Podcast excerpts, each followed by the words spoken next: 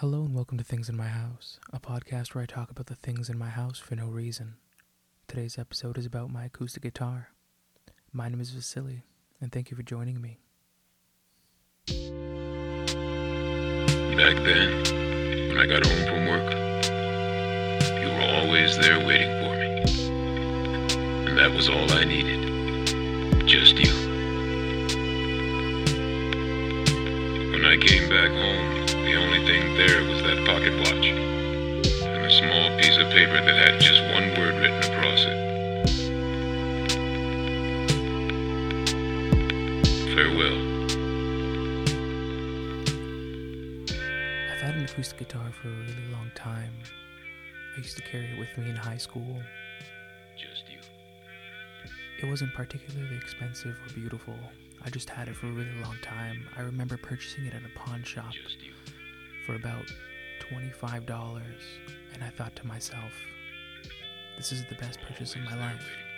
I took it with me camping. I wrapped it in a plastic bag and brought it onto a canoe for two weeks, and it was fine. The guitar I have in front of me right now is not that guitar. That guitar broke. I dropped it, and it had shattered at the bottom. And somebody I knew said he could repair it, so I gave it to him. And if you're listening to this, Kaylin, I would like that guitar back eventually. Though I guess I understand if that's not possible. Construction of written guitar is quite difficult and a little ridiculous, I think. This guitar, however, is not so bad. It does have its merits. It's a little bit dusty. I haven't played it in a while. Touch the strings, I can I can imagine the music, And that was all I needed. the music flowing through the sound of this guitar. The music I imagine is much better than the music I can play. When I would hold the guitar underneath my arm, it would feel good. The strings are nylon, and they feel really good under my fingertips, which is why I enjoy playing the classical guitar more than any other guitar because I had weak fingers. I think about all the places I used to play the guitar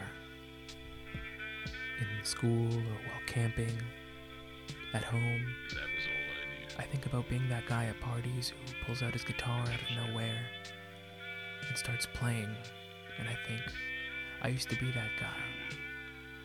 And now I'm the guy who doesn't go to parties. And maybe that's for the best. Farewell.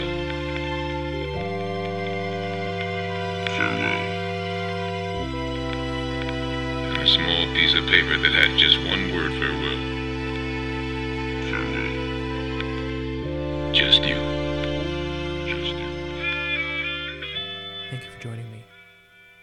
Please tune in for the next episode where I take a look at the people in the house. Have a good day.